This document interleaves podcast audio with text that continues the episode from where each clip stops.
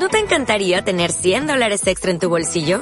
Haz que un experto bilingüe de TurboTax declare tus impuestos para el 31 de marzo y obtén 100 dólares de vuelta al instante. Porque no importa cuáles hayan sido tus logros del año pasado, TurboTax hace que cuenten. Obtén 100 dólares de vuelta y tus impuestos con 100% de precisión. Solo con Intuit TurboTax. Debes declarar para el 31 de marzo. Crédito solo aplicable al costo de la presentación federal con TurboTax Full Service. Oferta sujeta a cambios o cancelación en cualquier momento. Hola a todo el mundo. Esto es Vivir con FSHD, el podcast semanal en el que aprenderemos a convivir día a día con la distrofia facioescapulohumeral. ¿Qué es la distrofia facioescapulohumeral o FSHD? Una enfermedad neuromuscular degenerativa que convierte a cada persona que afecta en superhéroes sin capa. Yo soy Neftali Cabrero un afectado más con el objetivo de disfrutar cada día pase lo que pase y aprendiendo de todo aquel o aquella que esté dispuesto a enseñarme. Gracias por venir y espero que disfrutes. Bienvenido o bienvenida de nuevo a un episodio más de Vivir con FSHD. Ya sabes que los capítulos salen cada jueves, pero la magia del podcast hace que lo puedas escuchar cuando tú quieras. Lo puedes escuchar en el coche mientras vas a trabajar o durante tu sesión de ejercicio diario. Lo puedes escuchar cuando tú decidas y yo aquí voy a estar esperándote. A golpe de clic, a tu disposición siempre que quieras. Quiero empezar este episodio dándole las gracias a mis amigos Cristian y Gema. Si hoy estás escuchando mi voz con mejor calidad, es porque me han regalado un pedazo de micrófono genial y estoy súper ilusionado. Tan ilusionado que he dicho, ¿qué narices? Prepárate una buena intro. Así que, como has visto, he cambiado la intro, creo que le he dado un toque un poco más profesional también. Así que nada, si te gusta esta nueva intro, por favor, házmelo saber eh, con un comentario en Evox, con un me gusta en Spotify, una suscripción. Eh, déjame eh, un comentario en mi Twitter, arroba vivir con FSHD, o envíame un correo, vivir con FSHD, arroba gmail.com. A Cristian y Gema, de verdad, muchísimas gracias. Sois los mejores, os quiero un montón. También quiero empezar contando una experiencia personal que me ocurrió la semana pasada. El miércoles por la noche estaba en la cocina recogiendo la cena y no sé bien por qué mi rodilla o mis rodillas, la verdad que no lo recuerdo muy bien, eh, fallaron y de repente caí al suelo. No caí de una forma habitual, sino que me quedé como en cuclillas, de tal forma que mis rodillas soportaron el golpe de seco de la caída de mi cuerpo. No sé por qué caí así, pero así sucedió. Cuando me di cuenta, estaba de cuclillas y las rodillas me ardían. Con ayuda de un taburete conseguí levantarme, pero al andar notaba un dolor muy fuerte, sobre todo en la rodilla derecha. Total, que me metí en la cama con la esperanza de que el sueño reparador me quitara ese dolor tan molesto de un plomazo. Pero no fue así. Esto lo hice porque normalmente cuando hay algo que me duele, mm, dormir me lo cura. Al levantarme, el dolor había subido desde la parte de atrás de la rodilla o la fosa poplítea hasta el glúteo.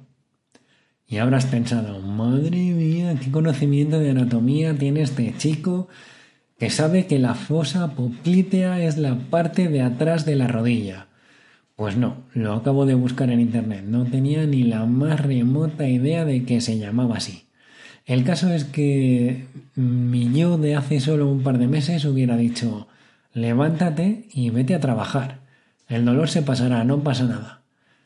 Pero mi yo de hace una semana pensó Neftalí, tienes que tener reposo y no forzar para que esto no vaya más. La diferencia entre estos dos Neftalís no es que uno es un par de meses más viejo que el otro, sino que mi yo de ahora tiene mucho más aceptado que mi cuerpo necesita descanso después de una situación así. Y para mí eso es un gran paso. Si me hubiera pasado hace un par de meses, Me hubiera ido a trabajar aunque me doliera horrores la zona, solo por orgullo. Tras acudir a mi fisioterapeuta, me dijo que quedarme en casa reposando fue lo mejor que he podido hacer para que la lesión se curara de forma efectiva y rápida, como de hecho pasó. En día y medio ya no sentía nada de dolor. Por suerte no había nada grave. Lo que había pasado era que los isquiotibiales habían sufrido un sobreestiramiento y por eso estaban doloridos. No había rotura de fibras, así que el dolor se fue de forma rápida y sin necesidad de tomar nada. Con todo esto que te he contado, lo que quiero decirte es que tenemos que asumir que nuestro cuerpo tiene otros tiempos que los de una persona sana, tengas muchos o pocos síntomas. Tómatelo con calma y dale tiempo a tu cuerpo para que se recupere.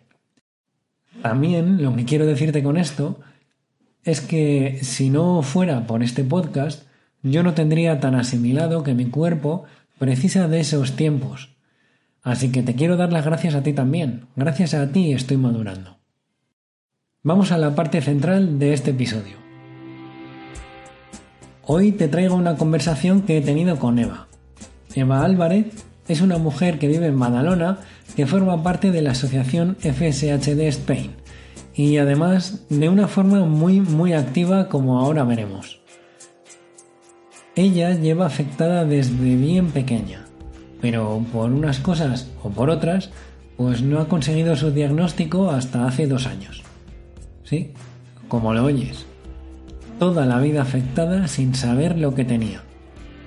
Por eso desde la asociación en general y cada uno de nosotros en particular, insistimos tanto en la importancia de llegar rápido a un diagnóstico correcto. Y esto estoy seguro de que pasa en nuestra enfermedad como en cualquier otra enfermedad rara. No quiero avanzarte mucho más. Prefiero que sea la propia Eva la que te cuente su historia. Te dejo con ella. Eh, antes que nada te quiero decir una cosa, eh, por si luego se me va el santo al cielo, que, posiblemente me pase.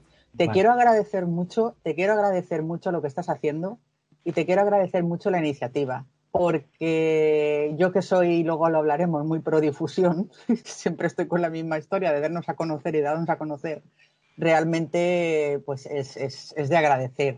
Y porque aparte de darnos a conocer y darnos una visibilidad, estás abriendo la puerta a gente que quiera expresarse, que lo necesite, eh, que necesiten escuchar otros casos. Y, y, bueno, pues en ese aspecto de verdad que ya como afectada te lo, te lo agradezco un montón. Pues muchísimas gracias a ti, de verdad. No sé, la verdad que me siento súper cómodo haciendo esto. Además, con la tan buena acogida que ha tenido, tanto por, por parte de todos los afectados que estoy viendo en la asociación, eh, como por mi familia, amigos, pareja, todo el mundo me está apoyando un, un montonazo, así que esto me motiva, me motiva mucho más. Y esto en principio ha nacido eh, casi por un motivo egoísta, que era yo necesitaba expresarme y conocer a, gente también afectada porque no, porque no conocía a nadie. Y bueno, era una idea que llevaba barajando un, un tiempecillo de cómo podría yo relacionarme con otra gente, conocer otros casos eh, y, a, a, raíz de, de, apuntarme a la asociación dije pues ahora o nunca y, y adelante. Eso es, eso es. Pues, pues genial, de verdad. Genial, de verdad que sí. Vale, pues no, te, bueno, pues te comento un poquito la, la sí, eso, pues cómo empezó mi, mi historia con la FSH, eh, que, resumiendo, pues mira, eh, la he llevado toda la vida y la he conocido hace dos años y pico. O sea que, que, imagínate, ¿no? esa, esa es la frase. No, realmente explícanos, yo. Explícanos eso un poquito mejor. Sí, sí, sí. Realmente, realmente yo sabía desde aproximadamente pues los 12 años, más o menos, ¿eh? por ahí, que algo me estaba ocurriendo, ¿no? Aparte yo era deportista, yo, yo jugaba baloncesto. Eh, entonces, no sé, yo, yo, notaba que aparte empecé con problemas de, de, columna y dolores y cansancio y, o sea, una serie de historias que yo decía, aquí, aquí pasa algo, ¿no? Entonces, bueno, pues nada, mis padres, pues lo típico que hacemos todos los padres, es decir, iniciar un periplo médico, eh, ponernos ahí el cuchillo entre los dientes y echarnos ahí a ver qué, a la jungla médica, a ver qué, qué nos dicen, ¿no? Yo seguía haciendo deporte, eh, bueno, ya no sé si fue a los 16, 17, más o menos, una cosa así lo dejé. Luego sí que es verdad que lo seguía haciendo, pero ya, ya menos hasta, hasta que ya nada, ¿no? Entonces, bueno, de médico a médico, de especialista a especialista, pero realmente pues no me supieron diagnosticar lo que, lo que tenía ciencia cierta. Me diagnosticaron de muchísimas otras cosas que al final pues no, tuvieron nada que ver. Y nada, pues eh, bueno, pues así me quedé cada X tiempo, pues cuando yo me notaba que estaba peor o que algo me ocurría, pues mm, en fin, volvíamos otra vez con, con esta historia, pero no me, no me, no me dieron con lo que, con lo que era. ¿Y qué es lo que qué es lo que te ocurría a ti? ¿Qué notabas tú que, que veías que estaba cambiando en ti o en tu cuerpo? A ver, yo empecé con yo empecé con escoliosis, ¿vale? Poca. Pero bueno, también es verdad que como estabas en la edad eh, preadolescente, pues es eh, una escoliosis idiopática del, del, crecimiento, pues es algo bastante habitual. Entonces, bueno, natación tal y cual, y en ese aspecto, como se quedó bastante estancado, pues bueno. Pero sí que es verdad que lo que más me limitaba, ya con esa edad, limitarme, a ver, entre comillas, ¿no? Eh, pues era el tema del, del, cansancio. O sea, yo es que tener que ir andando a algún sitio era como, uff, ¿sabes? Mm, el, el cansancio, dolores. Yo tenía dolores Mm, generales. A mí me dolía el cuerpo, me dolía un brazo, me dolía la espalda, me dolía las lumbares, me dolía la pierna, ¿no? Pues eran, eran, eran dolores. Entonces, bueno, un, era como un, eso, pues una fatiga crónica, un, como que iba al cole cuando volvía, uf, tiraba la mochila y decía, yo me tengo que ir al sofá porque estoy hecha polvo, ¿no? Entonces, bueno, pues eh, es verdad que, que, me estuve manteniendo más o menos y sí que es verdad que a los veintipico empeoré un poquito y luego después, pues como a los 40 más o menos, también tuve otro, otro bajón, ¿no? Pero en, en el impasse de todo eso, pues nada, yo sin diagnóstico, pues eh, bueno, yo pues trabajaba de administrativa, cada vez me costaba más porque cada vez era eh, el tema del cuello, de los brazos, de, de los hombros, era más complicado. Y a, todas estas, pues en 2004 nació mi hija. Bueno, bien, todo bien, hasta que ella eh, con siete añitos así empezó a hacer, hacer deporte, empezó a jugar a tenis y luego jugaba, era jugadora de balonmano. Y con lo, a los 12 años aproximadamente, 12, 13 años, hace de esto pues es un par de años, mmm, vimos que algo le empezaba a ocurrir. Eh, empezó con lo mismo, empezó con un tema de escoliosis, un poquito de lordosis, y, pero nunca, lo, nunca lo, lo vinculé a mí. O sea, no, no, no tenía nada que, o sea, no, no, lo vinculé nunca a mí. La verdad que, no sé, yo le veía otros síntomas, al contrario, decía, mira, la niña ya empieza con la columna como empezó yo de pequeña. Bueno, pues tal, lo fuimos al traumatólogo, bueno, no, bueno, eh, por los grados que tiene, de momento, pues un corsé nocturno. Bueno, se le puso un corsé nocturno, pero yo, aquel sexto sentido, o llámalo como quieras, yo sabía que algo no, no iba por donde tenía que ir, ¿sabes? Entonces, bueno, pues nada, lo mismo. Empezó que no podía correr ya bien eh, y bueno, pues empezó con otra serie de, de, de, dificultades. Y nada, pues recordándome de aquella infancia mía, pues lo mismo, eh, nos metimos en un periplo médico eh, hasta que, pues en menos de un año, yo creo que fueron unos 11 meses o por ahí, eh, pues nos dieron el, nos dieron el, el diagnóstico uh -huh. de ella. O sea, te dieron el diagnóstico de ella a ella sí que la hicieron, entiendo, análisis genético y, y, demás, que llegaron a esa conclusión. Claro, ¿sabes qué pasa? ¿Sabes en realidad cómo la diagnosticaron? La diagnosticaron porque eh, un día fuimos a, hacerle un electromiograma mmm, y cuando entramos en la consulta un poco porque, bueno, pues porque habíamos ido a un médico de columna, que el médico de columna no lo acababa de ver claro, ya empezaba a intuir que quizás había un, detrás un problema neuromuscular, eh, nos derivó a una neuróloga, esa neuróloga a hacer un electromiograma y acabamos un día en una clínica privada haciendo un electromiograma y en el momento en que yo entré con ella en la consulta y abrí la puerta, la neuróloga que le iba a hacer el electromiograma, una chica joven, eh, nos mira y nos dice tal cual, yo sé lo que vosotras tenéis. Y entonces fue como un, ¿cómo vosotras? O sea, a ver, aclárame todo esto, ¿no? Porque estoy un poco desubicada. Y claro, porque me dijo, tú en, en, ningún momento habías, habías hilado que, que, lo que le pasaba a tu hija y lo que te pasaba a ti, podía estar relacionado de alguna forma. Claro, claro, porque entre otras cosas, y como bien sabemos, porque nos lo han dicho eh, ahora bastante, ya que lo conocemos, tal vez la asociación y tal, los especialistas, cada uno podemos, hay un abanico eh, amplísimo de, de, afectaciones, incluso dentro de la misma familia. Y nosotras somos pues un ejemplo de esto. Entonces, claro, si ella hubiera seguido a lo mejor el patrón mío, o yo hubiera desarrollado el que ella luego desarrolló, pues sí que podía haber encajado mejor el, el puzzle. Pero no, no, no fue así. O sea, yo tenía unos síntomas y ella pues iba por otro lado el, el, tema. Entonces, esa chica que nos vio, porque sí que es verdad que eh, yo tengo los, los, rasgos faciales FSH, entonces en cuanto ella me vio, pues me dijo, eh, a ver, mm, me, me, miró a mí, la miró a ella, nos hizo sentarnos en el suelo, levantarnos, evidentemente nos costaba, bueno, pues toda esta serie de, de, cuestiones y nos dijo, mira, dice, yo creo que lo que vosotras tenéis es una distrofia muscular que se llama um, facioscapulomeral. Entonces yo me quedé como, perdona, ¿qué me estás contando? No? Y bueno, pues nada, eh, de ahí pasamos a, a, un hospital de referencia de, de, Barcelona. Me hicieron a mí primero el test genético, porque bueno, de ella lo demoraron un poco más al ser menor y tal, lo demoraron un poco más. Me hicieron a mí el test genético y efectivamente, o sea, blanco y en botella. Y bueno, pues nada, a raíz de ahí, mmm, luego ya se lo hicieron a ella al cabo de, unos meses, evidentemente positivo, y yo ya encajando todas las piezas y ya conociendo, empecé a conocer un poco lo que era la patología, pues dije, mmm, va a ser que mi madre igual también va a estar afectada. Sí, porque claro, eh, otra afectación diferente familiar. Pero yo ya encajé, encajé piezas y me di cuenta de cosas que mi madre me venía contando con lo cual, eh, pues nada, tiramos para su hospital eh, y bueno, después de también de unos meses y demás, hicieron el test genético y también dio positivo. Fíjate qué cosas, ¿eh? Sí, entonces, claro, mmm, lo extraño, a ver, extraño que hay, hay, más casos, ¿no?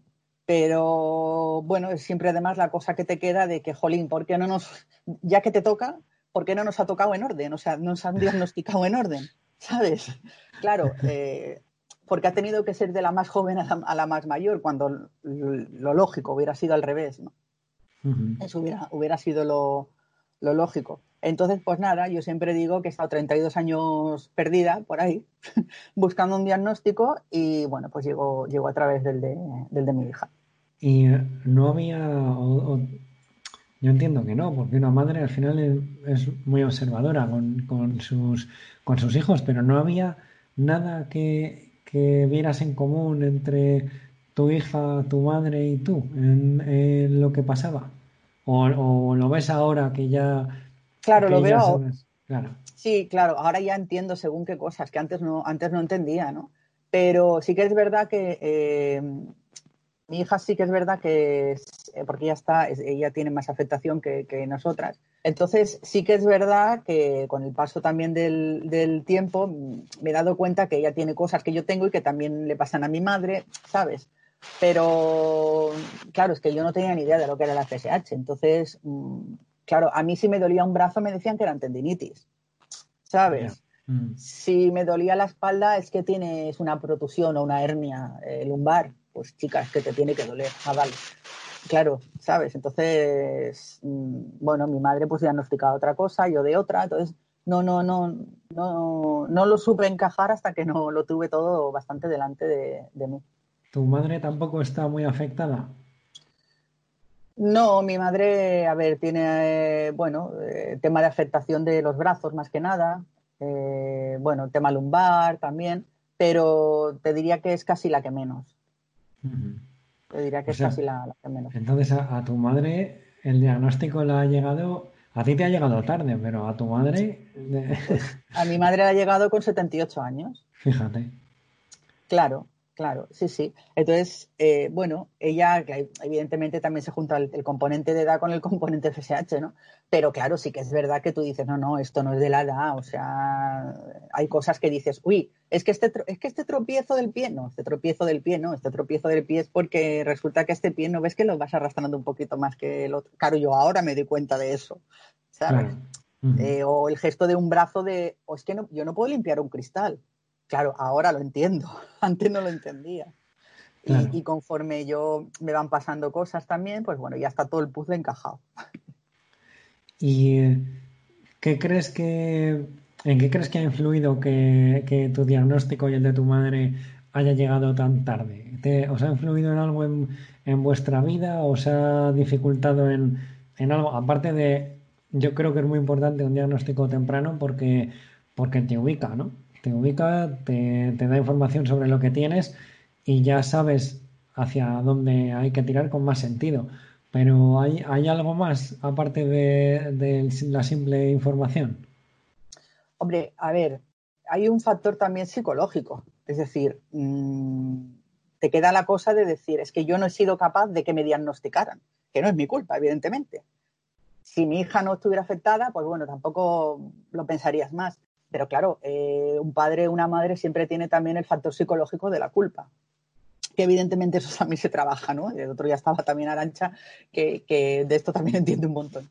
Eh, pero, claro, es decir, ostras, es que yo le he transmitido algo a mi hija que ni siquiera sabía que tenía. Entonces, yo para mí el tema del... Yo soy muy sensible al tema de conseguir diagnósticos, primero porque lo he vivido en primera persona, eh, pero claro, todo el mundo tiene derecho a tener información sobre su, vida y su salud. Eso está más claro que el agua, ¿no? O sea, ahí no, hay que entrar.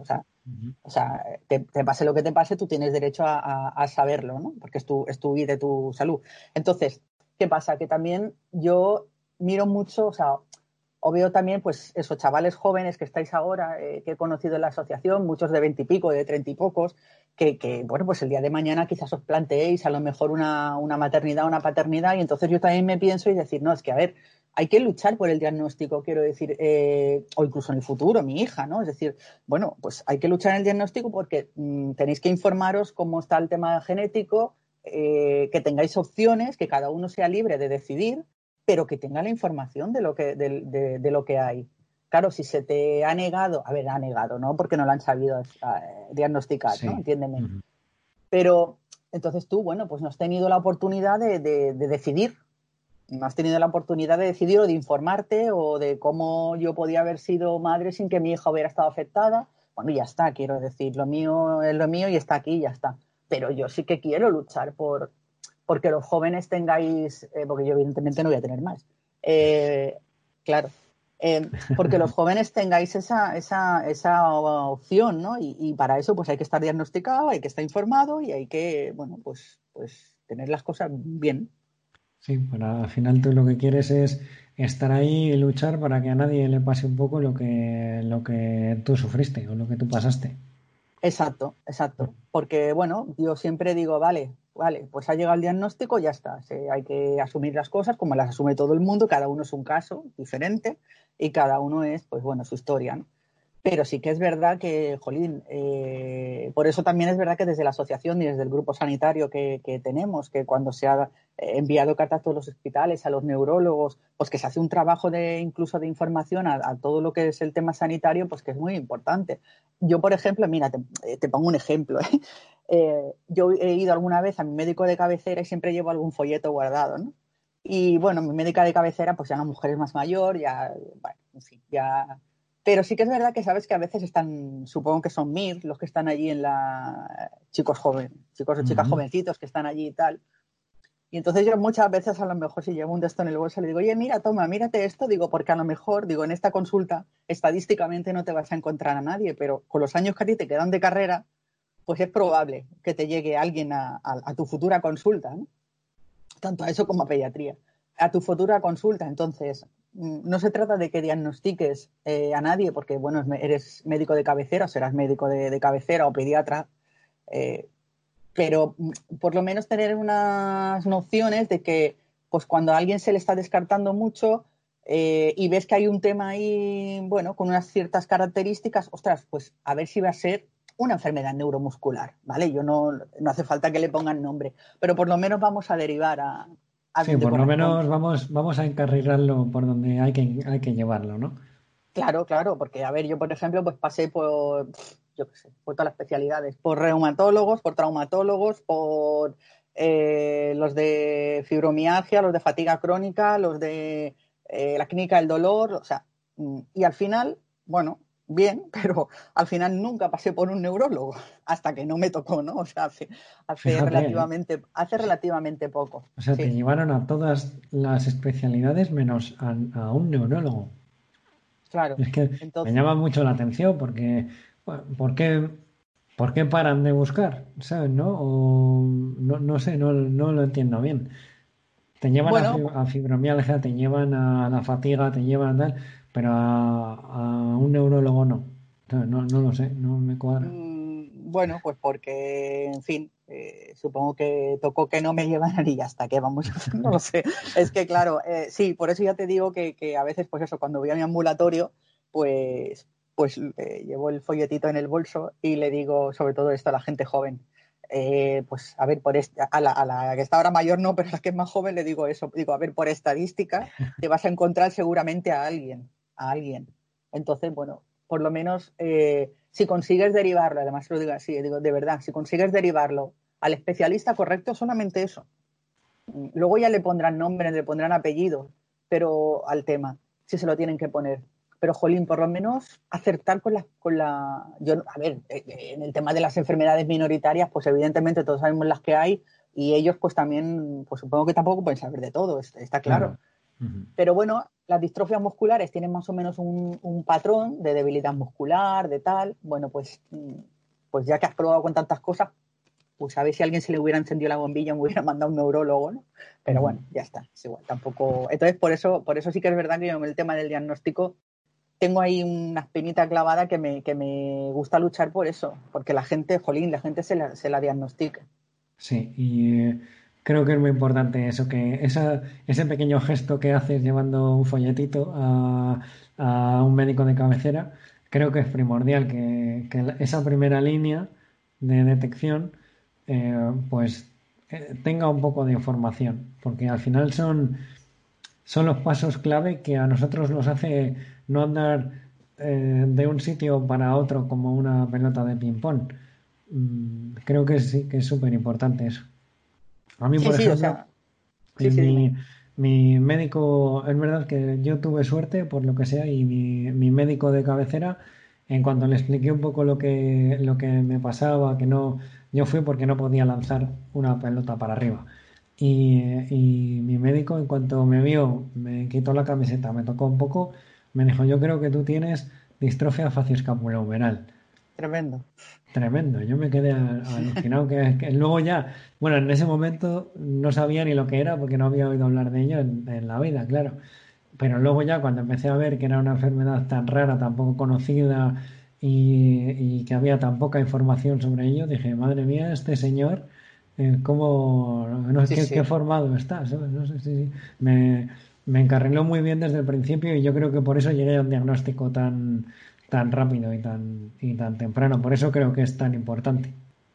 Sí, sí, ya te digo. O sea, yo, pues eso, que por lo menos ese, ese primer filtro, o sea, ellos sepan por lo menos a dónde derivar. A partir de ahí ya, pues bueno, eh, ya seguiremos el, el, camino que nos corresponda, ¿no? Pero sí que es verdad porque luego, a ver, eh, existen unas cuestiones, quiero decir, ah, bueno, porque otra cosa, eh, es, fíjate también a lo mejor, porque esto alguna vez lo he hablado también con otra, con otra persona, ¿no? Eh, incluso en el tema laboral. O sea, hablábamos de, la genética, ¿no? De que, los, de que, cuando eres joven, pues tengas la oportunidad de que si tú estás diagnosticado, conoces la enfermedad, pues sepas que hay un tema genético que puedes tener descendencia sin que, sin que estén afectados, ¿no? Pero eh, eh, quédate también con el tema laboral, es decir, eh, pues una persona que no está diagnosticada y que a lo mejor pues tiene que dejar de trabajar porque su cuerpo no, no, no, no, no, no puede, o sea, pues porque no puedes, pero es que no está diagnosticado o está diagnosticado otra cosa que no te van a dar una incapacidad y tú, o sea, a lo mejor tienes, y esto ya te digo, o sea, eh, bueno, me ha pasado a mí, pero me lo comenté con otra, con otra persona, además de otra enfermedad. Claro, eh, pues llega un día en que te das cuenta en que dices, ostras, pues es que a lo mejor es que no puedo ya trabajar o por lo menos no de lo que yo trabajaba, ¿no? Pero es que no estoy diagnosticada. Es que, ¿cómo me pido? Es que no, no, voy a cobrar nada.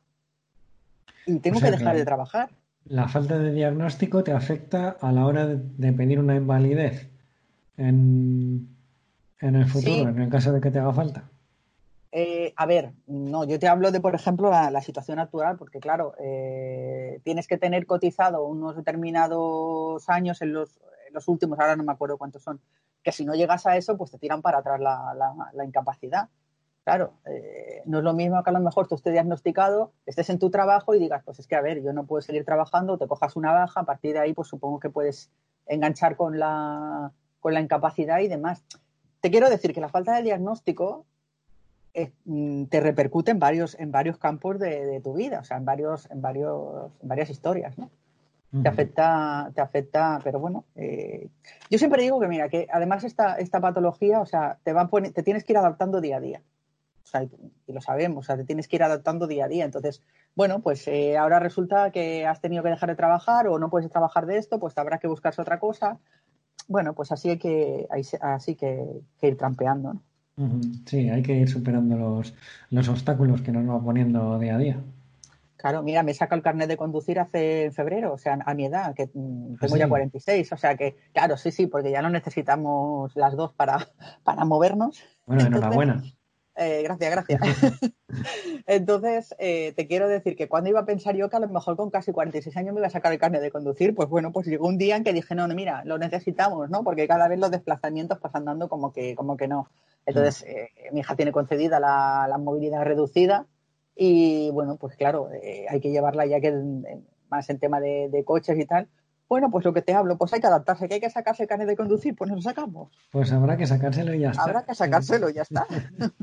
Eso es. Lo importante es ese espíritu luchador y de no rendirse y de, y de querer superar las adversidades que haya día a día. Eso es lo. Y que lo afrentes así con una sonrisa está muy bien. Sí, bueno, eh, yo el otro día, por ejemplo, escuchando el podcast tan bueno que hiciste con Arancha, cuando decía lo de, bueno, es que hay que permitirse eh, eh, estar mal un día si estás mal, ¿no? Hay que, hay permitírselo, o sea, no hay que sentirse culpable, pues bueno, pues días estos tenemos todos, pero luego sí que es verdad, pues bueno, que, que hay que levantarse y decir, bueno, y yo como tiro esto, como hay que tirarlo para adelante, ¿no? O sea, y, y aprovecho también, porque si esto llega a algunos padres que tengan un hijo afectado, eh, o que estén en esa búsqueda de diagnóstico.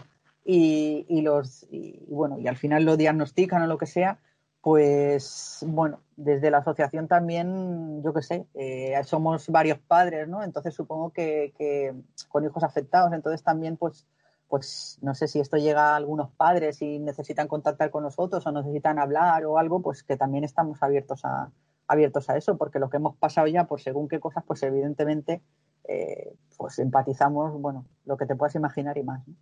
Claro, por supuesto. Al final son, son casos muy similares eh, entre, unas personas y otras. Me interesa mucho el tema que, has mencionado de, la maternidad o la paternidad, eh, porque tu caso, bueno, es, es, un poco similar al caso de que tuvo Ramón. Yo, por ejemplo, tengo el dilema de en unos años qué hacer. Si, quiero tener eh, descendencia biológica eh, y, que mi, que mi hijo o hija tenga la, probabilidad de, tener la enfermedad, o que tampoco me parece tan malo. No sé, yo lo tengo y soy feliz, pero no sé, no sé si mi, mi hijo o mi hija va a tener la misma calidad de vida que, estoy teniendo yo, ¿no? Y, luego está la, tu, rama o tu, parte que, es haber tenido ya descendencia sin, saber que, que, podías transmitir eso. Entonces, creo que lo que el proceso mental que tengo yo al que, al que has tenido tú cuando te diagnosticaron es, es totalmente diferente. y, quería profundizar un poco en, eso, en saber cómo, mm, qué sientes tú psicológicamente o cómo te sientes tú, porque antes has mencionado la palabra culpa y tampoco me gusta que le hayan, a ver, no es que no me guste, es que no, no, no me agrada que te sientas así porque creo que no, no tenemos la culpa de nada pero bueno, quería que me contaras un poco eh, cómo, cómo, cómo llevas ese tema. No, yo, a ver, lo que me refería es que supongo que cuando te dan un diagnóstico y te explican lo que hay y además sin, haber tenido tu tiempo a, asimilarlo, ¿no? Eh, pues claro, sí que es verdad que te surge la palabra culpa. Y creo que psicológicamente eh, es algo que, tenemos muchos. claro, eso va desapareciendo, ¿vale? Conforme tú vas asimilando lo que es la patología, vas asimilando el día a día, vas tirando tú para adelante, tiras adelante con tu hijo o hija, o sea, eh, el entorno familiar, o sea, eh, eh, se producen una serie de circunstancias que al final, pues bueno, tú, todo eso va, desapareciendo. Pero sí que es verdad que, mm, sobre todo al principio, creo que es muy normal tener el sentimiento de, culpa. Es decir, bueno, es que tengas el diagnóstico o no, ¿vale? Vamos a, vamos a suponer que, bueno, es igual, por el motivo que sea. Es decir, jolín, es que yo le he transmitido a mi hijo una, una patología, una enfermedad genética es que se la he transmitido yo.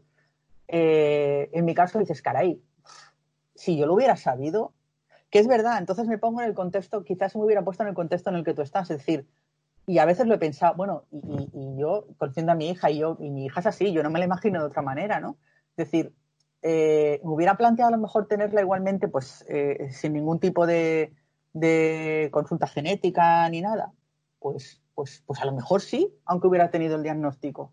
Fíjate que antes, a lo mejor, al principio, cuando lo, cuando lo supimos, hubiera dicho, no, no, porque yo hubiera buscado tal y cual. Pues a lo mejor ahora pienso, bueno, es que yo mi hija me la imagino así y yo igualmente la hubiera tenido. O sea, ¿entiendes lo que te digo? Sí, pero, pero la palabra culpa creo que psicológicamente es algo, es algo bastante normal. Es, eh, no, no me quería, no quería decir que no, vamos, el, el decirte que no me gusta es que no, no, me gusta oírlo, ¿no? Es que no me gusta. Sí, te entiendo. pero, te entiendo, te entiendo. Es algo que nos tenemos que intentar quitar un poco quitar de la, cabeza.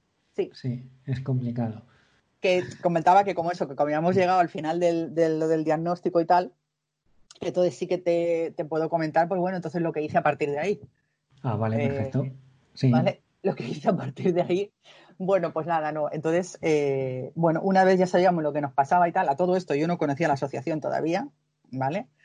Porque hacía nada, días que nos habían explicado la historia, semanas. Claro. Y entonces, eh, en una de las visitas que tuvo mi hija al hospital, una doctora nos dijo que quería operarla de la columna.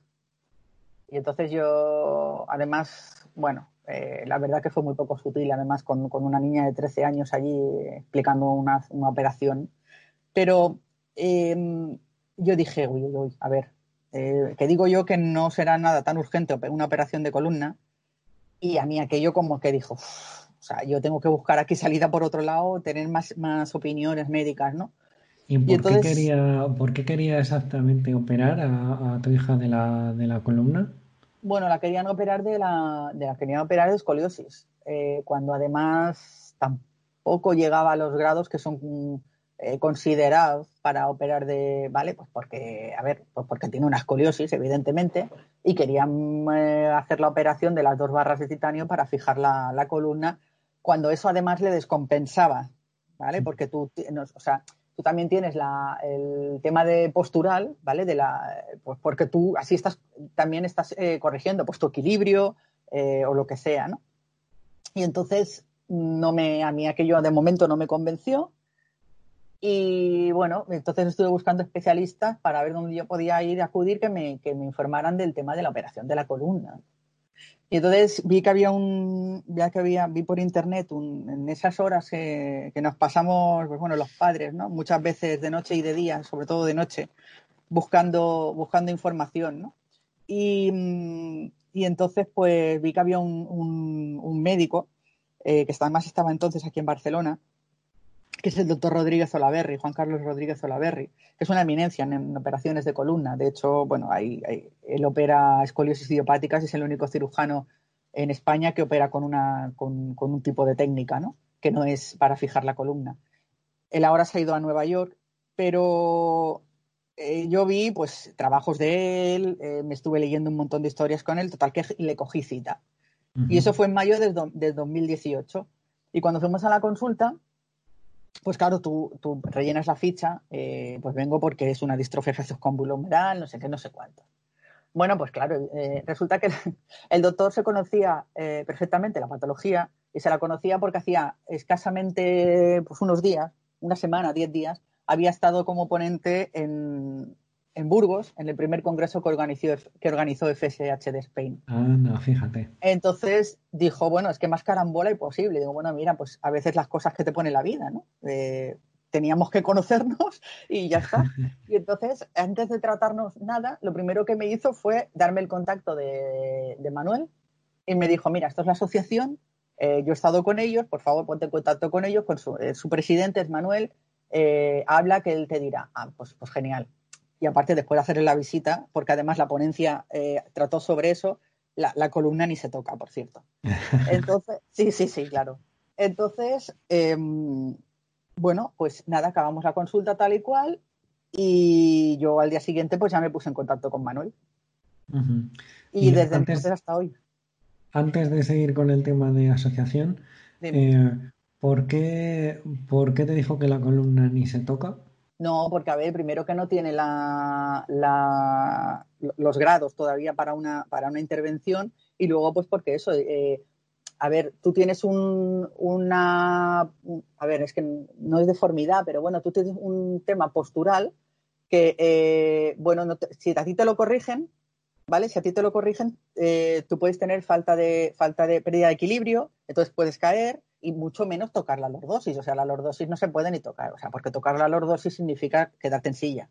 Mm. Y esto además, eh, pues mira, ya que hablamos de esto, a quien no lo haya visto, le animo a que vean las ponencias que están en YouTube porque eh, es tremendamente aclaratorio, de verdad. ¿eh? O sea, aparte que es eso, te cambia el punto de... Em, a ver, no me sale la palabra. Eh, bueno, esto, que te del cuerpo. Eso es. Sí, sí, sí, sí, sí. Entonces, claro, no, ella podría, pues, puedes perder equilibrio, caerías, y si tocas la lordosis, mm, pues no se puede tocar, evidentemente, a no ser que ya estés en silla. Si estás en silla ya, pues sí, porque lo que hace es, él te rectifica, o sea, cuando tú estás muy curvado por la hiperlordosis, entonces si estás sencilla, pues sí, porque claro... Eh, vas a mejorar postura, ¿no? no vas a mejorar, claro, la, inclinación eh, que tienes, porque la, columna está como arqueada, ¿no? Eh, entonces sí que te lo, te lo corriges si estás sencilla, pues bueno, y vas a mejorar tu calidad de vida un montón, eso sí. Pero mientras andes, mientras camines, mm, no. Y aparte que, bueno, que es lo que te digo, o sea, operar una escoliosis que eh, no tenía ni siquiera los grados suficientes para, para considerarse que se tenía que operar la, escoliosis. Entonces, claro, la escoliosis pues son muchas horas de quirófano y una historia que, a ver, que, no. O sea, que no, que no, había, que operar, vamos, que no había que operar. Y aparte esto, pues también, dime. Eh, ¿Dónde dices que pueden encontrar eh, los vídeos en, YouTube, en el, en el canal de la asociación de FSH sí, en el de Spain. Sí, en el canal de la asociación de YouTube, eh, correcto, de FSH de Spain, están todos los vídeos de, las ponencias de los congresos, tanto el del Burgos de 2018 como el de, el de León de, 2019. Están todos los, están todos los vídeos puestos. Están todos los vídeos puestos y todas las y todas las y todas las ponencias. Vale, pues. Eh, es súper interesante. Voy a buscar los, esos enlaces de, la ponencia de este doctor o, el canal de YouTube y lo pondré en las notas del, programa para que tengan ahí acceso rápido.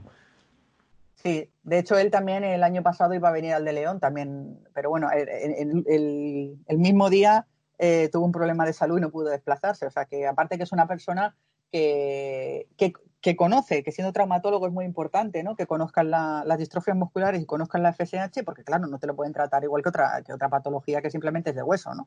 Entonces, mm, bueno, pues, pues ya te digo, o sea, él, él, está, bueno, ahora porque ya te digo, se ha marchado a Nueva York, pese a que en principio cuando el COVID le deje, supongo que su intención es venir un par o tres veces al, al año, pero, pero sí que es verdad que te da una explicación perfecta.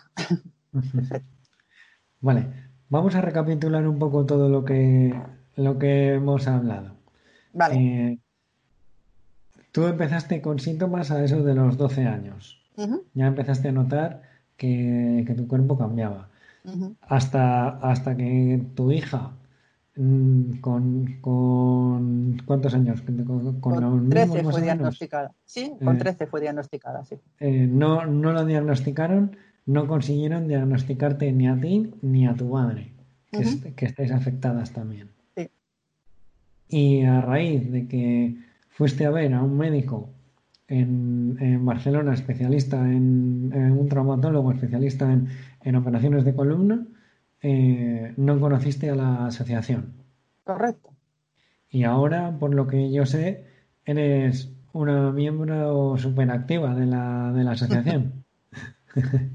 sí, Sí, bueno, la verdad es que sí, y mi hija también, ¿eh? O sea, voluntariamente, ¿eh? que yo no le he dicho que ella, ella también se, implica. Sí, ¿sabes qué pasa? Que yo, cuando después de hablar con el doctor y darme el contacto de Manuel, yo el día siguiente me puse en contacto con él. Y estuvimos hablando muchísimo rato por teléfono. Él me explicó eh, la, asociación y tal. Y yo lo primero que le dije fue, eh, ¿cómo puedo ayudar? O sea, mm, fue lo, fue lo, a ver, fue de lo primero que le dije. Entonces él me, le dije, a ver, yo me quiero hacer socia y cómo puedo ayudar. Entonces él me dijo cómo me tenía que hacer socia, pero además, eh, bueno, pues le pregunté cómo puedo ayudar porque, o sea, yo entiendo que cada uno tiene sus tiempos para asimilar o para querer involucrarse más o menos. O sea, cada uno necesita su, su tiempo, su espacio y cada uno va a su ritmo, ¿no? Pero yo es que desde el minuto cero yo sentí la necesidad de que, primero, tenía que conocer a más gente. Mm, o sea, tenía que, tenía que conocer a más gente que nos pasara lo mismo que nos pasaba a nosotras. A ser posible, si, fueran eh, menores, para que mi hija tuviera también, bueno, pues otros, otras personas que también le pasaban lo, mismo que a ella con su, con su edad, pues también. Y luego es que eh, de verdad, aparte, salir, te lo digo de corazón, es que me salió así, pero es que aparte, cuando les conocí, cuando vi eh, quiénes tiraban adelante esto, cuando, cuando los conocí, o sea, yo dije, si entonces estaba convencida de que yo tenía que hacer algo, cuando los conocí, mm, pues mm, no sé si se puede uno convencer más de lo que yo estaba, pero me convencí más. Sí, de verdad que sí. Porque es que ves gente que, que se dedica enteramente a esto, o sea, que su tiempo lo dedica, su vida es eh, dedicarlo a esto. O sea, a ver, ¿quién su vida, ¿no? Pero quiero decir que su, su, sí, pero que su, trabajo, entre comillas. labor, que una de sus principales labores de su vida, el gran tiempo de su vida, que lo podrían dedicar a cualquier otra cosa, lo están dedicando a, a la asociación y al apoyo de todos nosotros. Exacto. Entonces, claro, yo dije, bueno, yo evidentemente, claro que eh, quiero ayudar y quiero que se saque y aportar para la investigación y tal, porque bueno, una tiene como objetivo, pues primordialmente su hija, ¿no? O sea, sus hijos. Eso está más claro que el agua. Eh, de hecho, bueno, dices, mira, si lo encuentran y lo pillo yo también el tratamiento, genial, ¿no? Pero que, lo, que, por lo menos mi hijo tenga acceso a él, ¿no? No, pero es verdad. Luego piensas, ostras, es que conforme vas conociendo gente o hablando con gente en el, en el grupo de WhatsApp que tenemos de afectados, dices, yo qué sé, de verdad, es que yo por esta gente es que tengo que hacer cosas, es que tengo que hacerlo. Sí, sí, sí, o sea, tengo que hacerlo porque por nosotras y por, los demás, porque al final cualquier cosa que haga, cuantos más seamos, más haremos y más aportaremos y más tiraremos adelante. Entonces, no me cabía, a mí por lo menos no, no, no tuve ningún tipo de, de, duda. O sea, yo ya te digo, desde el primer momento le dije a Manuel, ¿cómo puedo ayudar? y hasta hoy. Pues eso es muy bonito. Es que es lo que me nació, de verdad. de verdad que sí. Pues es muy bonito, está muy bien. ¿Y eh, cuál es tu o qué es lo que haces dentro de la asociación o qué es lo que más te gusta hacer? A ver, yo eh, siempre digo que, que, estoy un poco para lo que haga falta y lo que se pueda, ¿no? Eso, eso para empezar pero sí que es verdad que yo estoy mucho con el tema de todo lo que es el tema de difusión, ¿no? Em, bueno, pues eh, a ver, desde que eh, estoy en un grupo en el que en el que están personas que nos dedicamos al tema de comunicación, de difusión, es decir, dar a conocer la, asociación, pero también pues eh, que se organizan eventos, asistimos a galas, mm, pues a ver qué más, colocamos mesas informativas, ¿vale? Eh, mercadillos solidarios, eh, se han montado stands en ferias de, ferias de salud, ¿vale? Hemos tenido presencia también con mesas informativas en hospitales cuando ha sido el día de, las enfermedades minoritarias o alguna, o alguna cosa así. Bueno, pues asistimos a, muchos actos y hacemos campañas también para, dar a conocer la asociación, la enfermedad, ¿sabes? Y bueno, y, también estoy en el grupo de, que lleva las redes sociales de la, de la asociación. O sea, sobre todo tu labor es difusión, intentar difundir la asociación y, que esta enfermedad se conozca en, los más sitios posibles. Claro, a tope, sí, sí, sí, sí. Cuanto más nos conozcan, eh, pues eso, más sabrán de nosotros, más interesarán, eh, más gente dirá, ostras, pues a mí me pasa eso y los diagnosticarán. y bueno, claro, y, creo que es súper importante. El tema de la, el tema de, la difusión es súper importante. Al final está, está todo relacionado un poco con, con lo que estábamos hablando al principio. Tu, esa importancia, esa espinita que tienes tú clavada con el tema del diagnóstico, de que, de que se tiene que hacer un diagnóstico temprano, es lo que estás intentando luchar eh, gracias a toda esta difusión que, estás haciendo. O que haces junto con el grupo de, redes sociales y de comunicación. Sí, sí, sí, está claro, ¿no? A ver, eh, es, es, que el tema del diagnóstico es una de las patas eh, fundamentales del tema, ¿no? O sea, pero bueno, pero también dar a conocer, mira, dar a conocer la asociación. ¿Por qué? Porque eh, es verdad que uno de los principales objetivos, si no el principal, es la recaudación para invertir en investigación. Se han dado, bueno, es que desde que se creó la asociación hemos dado pasos agigantados, o sea, desde el 2000, incluso desde de un año para otro, se han organizado un montón de cosas, hemos conseguido eh, más donaciones, estar presentes en muchos más sitios, que la gente nos conozca más, hemos aumentado un montón en redes, o sea, se está haciendo muy buen, muy buen trabajo de todo lo que es el tema de, difusión y demás. ¿Eso a qué conlleva? Eso conlleva a que expliquemos nuestra, nuestra causa, expliquemos qué nos pasa, que no hay tratamiento, qué hay ahora en investigación. Y, Jolín, el otro día, cuando hicimos la aportación eh, a, Facio, hicimos la aportación de los 5.600 euros a Facio, que es la primera aportación que hacemos, pero que mm, estoy convencidísima, vamos, que van a venir más a, la causa que sea, pero para trabajar por la investigación, pues, eh, claro, al final, cuando la gente te, te conoce, si eres invisible, eh, pues no, no haces nada, quiero decir, te vas a quedar en tu casa o te vas a quedar en un grupo reducido y lo va a conocer tu familia, tus amigos y ya está, pero esto hay que abrirlo. O sea, eh, ostras, nos tenemos que poner el escaparate y decir, señores, que, que estamos aquí, que nos pasa esto y que necesitamos que se investigue. Ostras, pues conociendo, eh, dándonos a, eh, o sea, perdona, dándonos a conocer, difundiendo, pues la gente también aporta, hace donativos. Creo que somos una asociación además súper transparente, o sea, piensa que todo lo que hacemos se, se cuelga en redes, las aportaciones que hacemos están perfectamente, o sea, que te quiero decir que, que, todo, perfectamente detallado y detallado y exacto que no hay, no hay trampa ni cartón. Exacto. Y, cómo, ¿cómo, has dicho que se han, se han donado ahora 5.600 euros a, a Faciotherapies, que para que no lo sea, para que no lo sepa, perdón, eh, Faciotherapies es, creo que es la única farmacéutica que se dedica exclusivamente a, a buscar una cura contra para la FSHD, que es holandesa. Sí, correcto, correcto. Además, el FACIO se dedica única y exclusivamente a, la FSH, porque además está fundada por, eh, o sea, y el, capital que recibe, las donaciones que reciben son de, bueno, son de, varias entidades, pero el flujo fuerte es, de asociaciones de pacientes, de, afectados, ¿sabes? Entonces, y está fundada por personas que, están directamente tocadas por la FSH, O sea, vinculadas a la FSH. Entonces, claro, eh, y además tienen un proyecto de investigación que, esto está corroborado por nuestro grupo sanitario y por el comité científico de la asociación, que se dio el visto bueno para hacer la, aportación a esta línea de investigación. Y está pues adelantado el, proyecto. También hay cosas en Estados Unidos, ¿no? Pero que, además todo esto lo vamos, lo vamos sabiendo porque lo van publicando y demás. Pero sí, sí, es súper interesante. ¿Y cómo hace la asociación para para recaudar ese dinero para luego donarlo a este tipo de proyectos?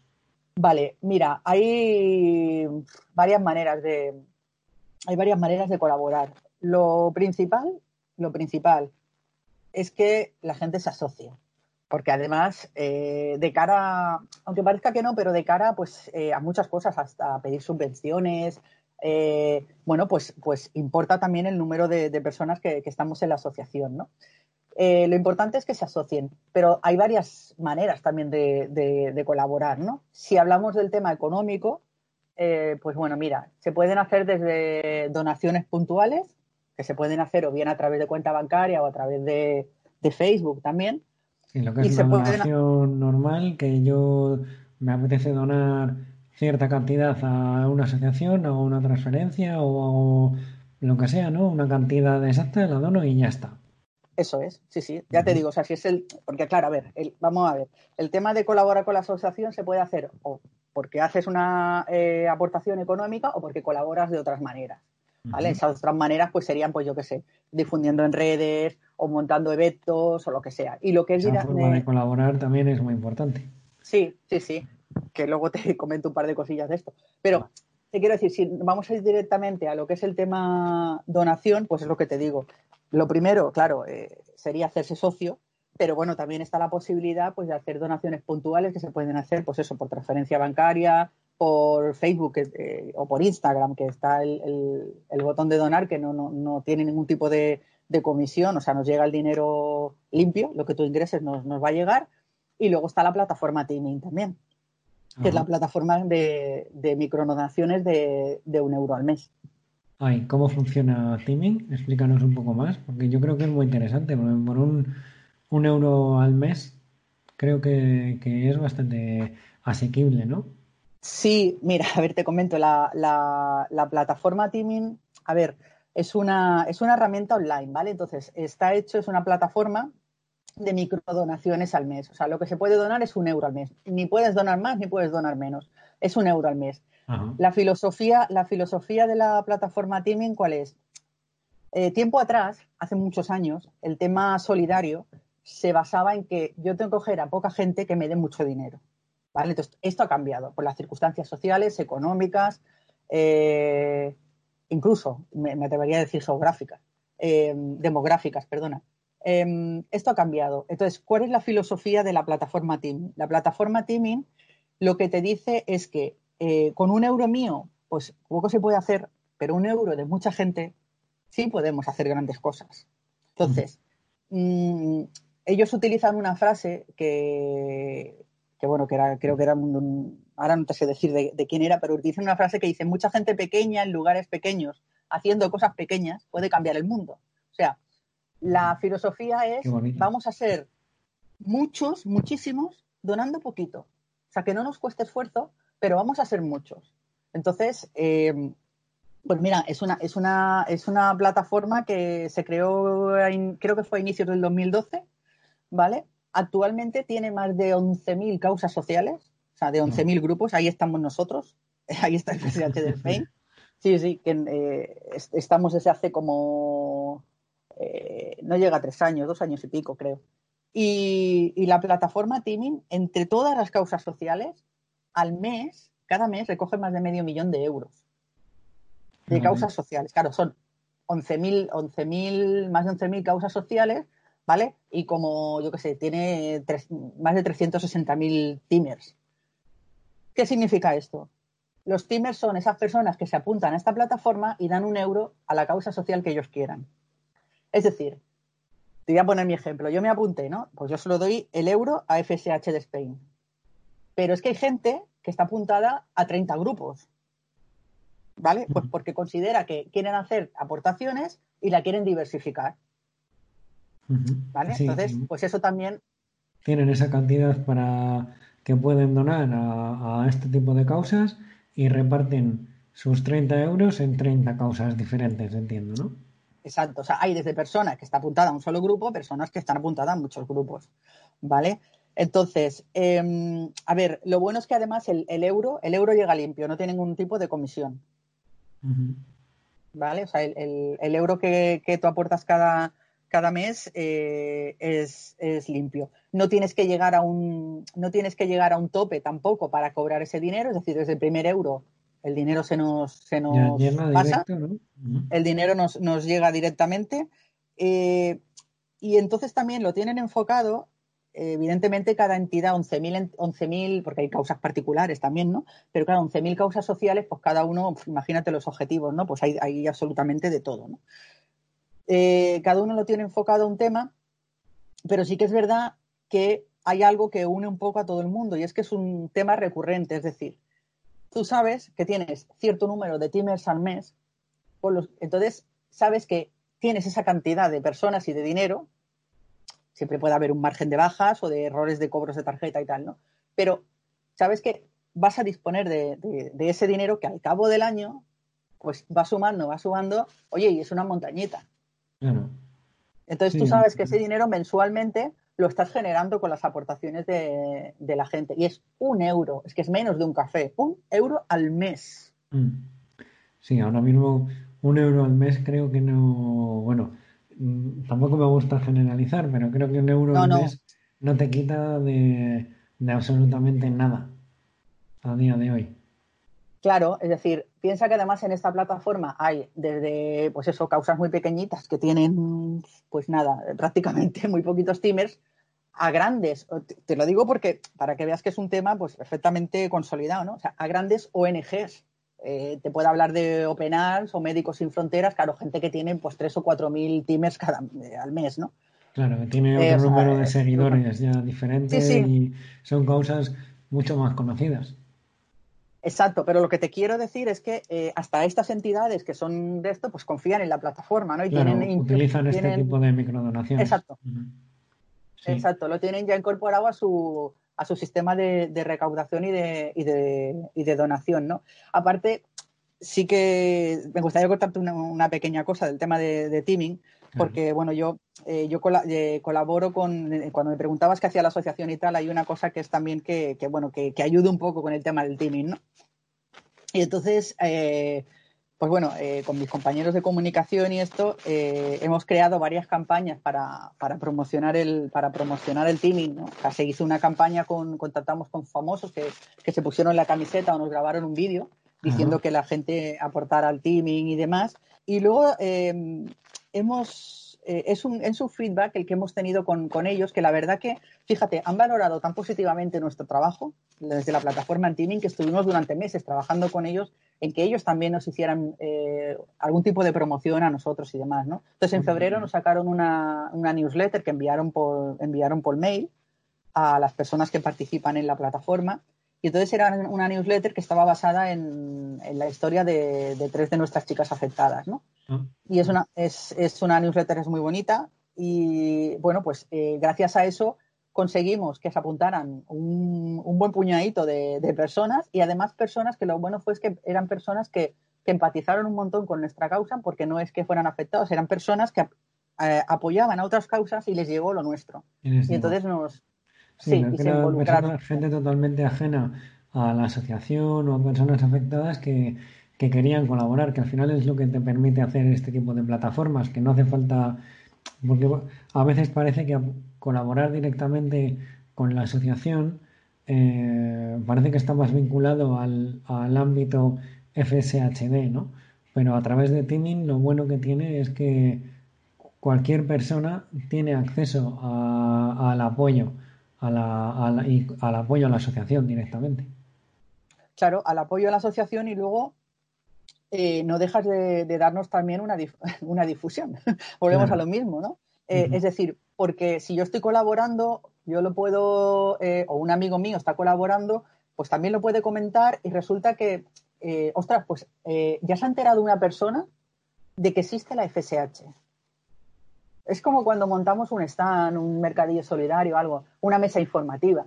de verdad, o sea, con que haya una sola persona que ese día se haya enterado de lo que es la FSH y hayamos conseguido eh, llevar el mensaje a esa persona, esa persona es muy probable que lo transmita a otra persona, ¿vale? Pero si simplemente hemos llegado a, de verdad a una persona, eh, mm, damos por bien, por bien empleado las horas, el trabajo y, todo lo que haga falta, porque es eh, uno de nuestros objetivos también, ¿sabes?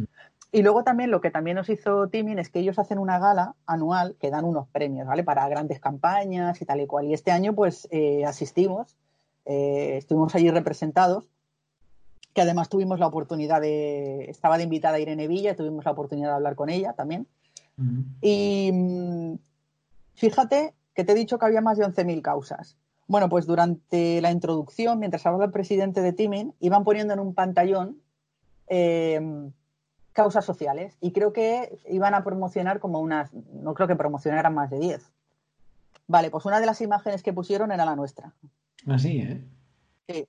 Entonces, eh, nos avisaron nada, nos avisaron un, eh, nada, un día antes o muy poco tiempo antes, nosotros ya teníamos confirmada la asistencia, independientemente de esto íbamos a ir, evidentemente teníamos confirmada, la, sí, sí, no, íbamos a ir, pero eh, fíjate el detalle de, bueno, la persona de contacto que tenemos con Timing de decir, jo, dices que eh, vosotros también os lo curráis tanto, hacéis tanto por promocionar la causa, eh, la plataforma y tal. Ostras, pues allí en, medio de la gala, ver que nos ponen fotos nuestras, pues mira, se me pone todavía los pelos de punta. Claro, te sube, te sube el ánimo.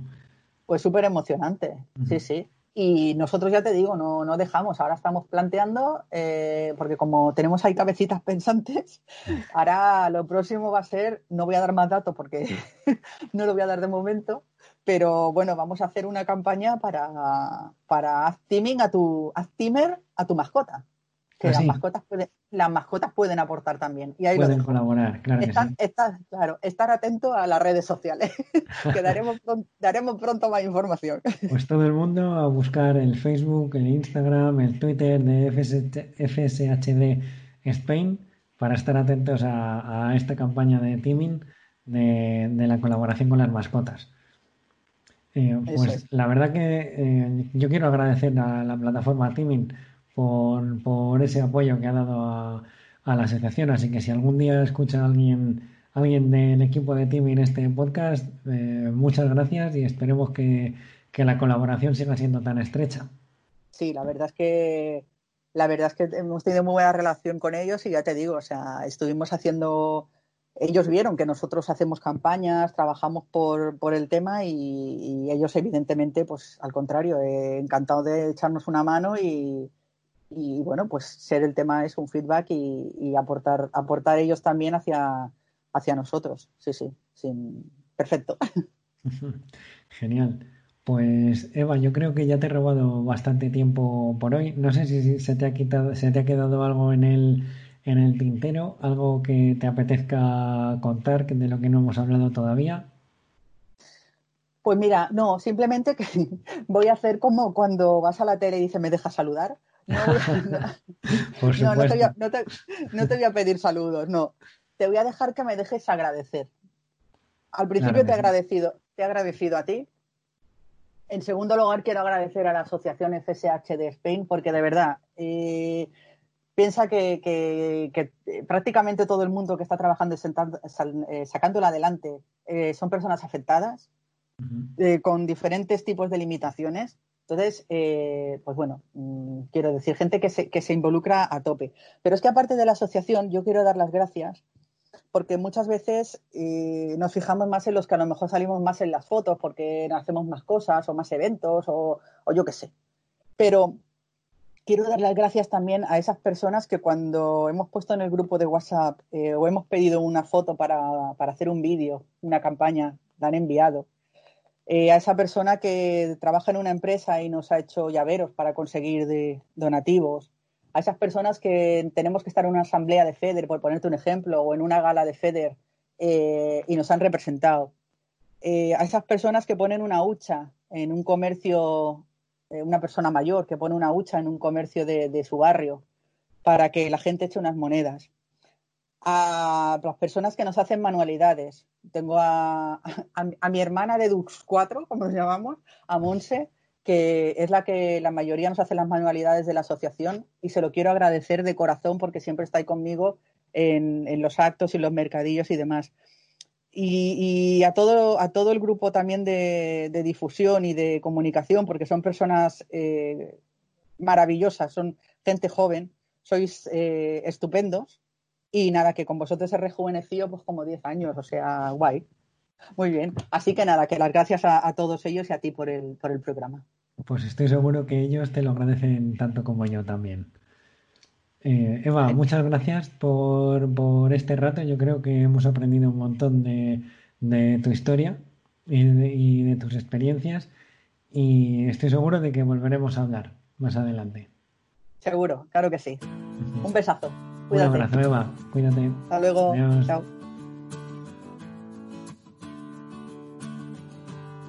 Y esto es todo por hoy. Espero que de verdad te haya gustado esta conversación que he tenido con Eva. ¿Qué conclusiones podemos sacar de esta conversación? Pues yo sobre todo saco tres puntos que me parecen los más importantes. El primero, la importancia de tener un rápido diagnóstico. Para ello es fundamental que la primera línea de la medicina, eh, los médicos de familia o los pediatras, estén bien informados para que puedan encarrilar bien cada caso y derivar al paciente al especialista indicado. El segundo, puede que tengamos limitaciones físicas, pero podemos suplirlas con nuestra determinación y constancia.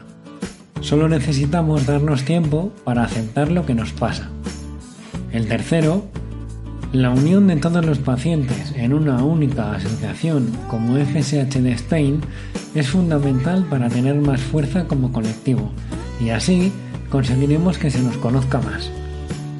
Una vez más, la unión hace la fuerza, esto ya te lo he dicho en otros episodios. Escucha el número 2 para conocer más a fondo esta asociación. Si te ha quedado alguna duda, hay algo que quieras preguntar a Eva o te gustaría aportar algo, no dudes en escribirme a vivirconfshd.gmail.com Escríbeme también si te apetece compartir tu historia conmigo. Yo estaré encantado de escucharte. También puedes hacerlo por Twitter. Busca arroba vivir. Comparte este episodio con quien creas que puede ayudar. Gracias Eva por este rato. Nos vemos el jueves que viene o cuando te apetezca darle al play. Adiós.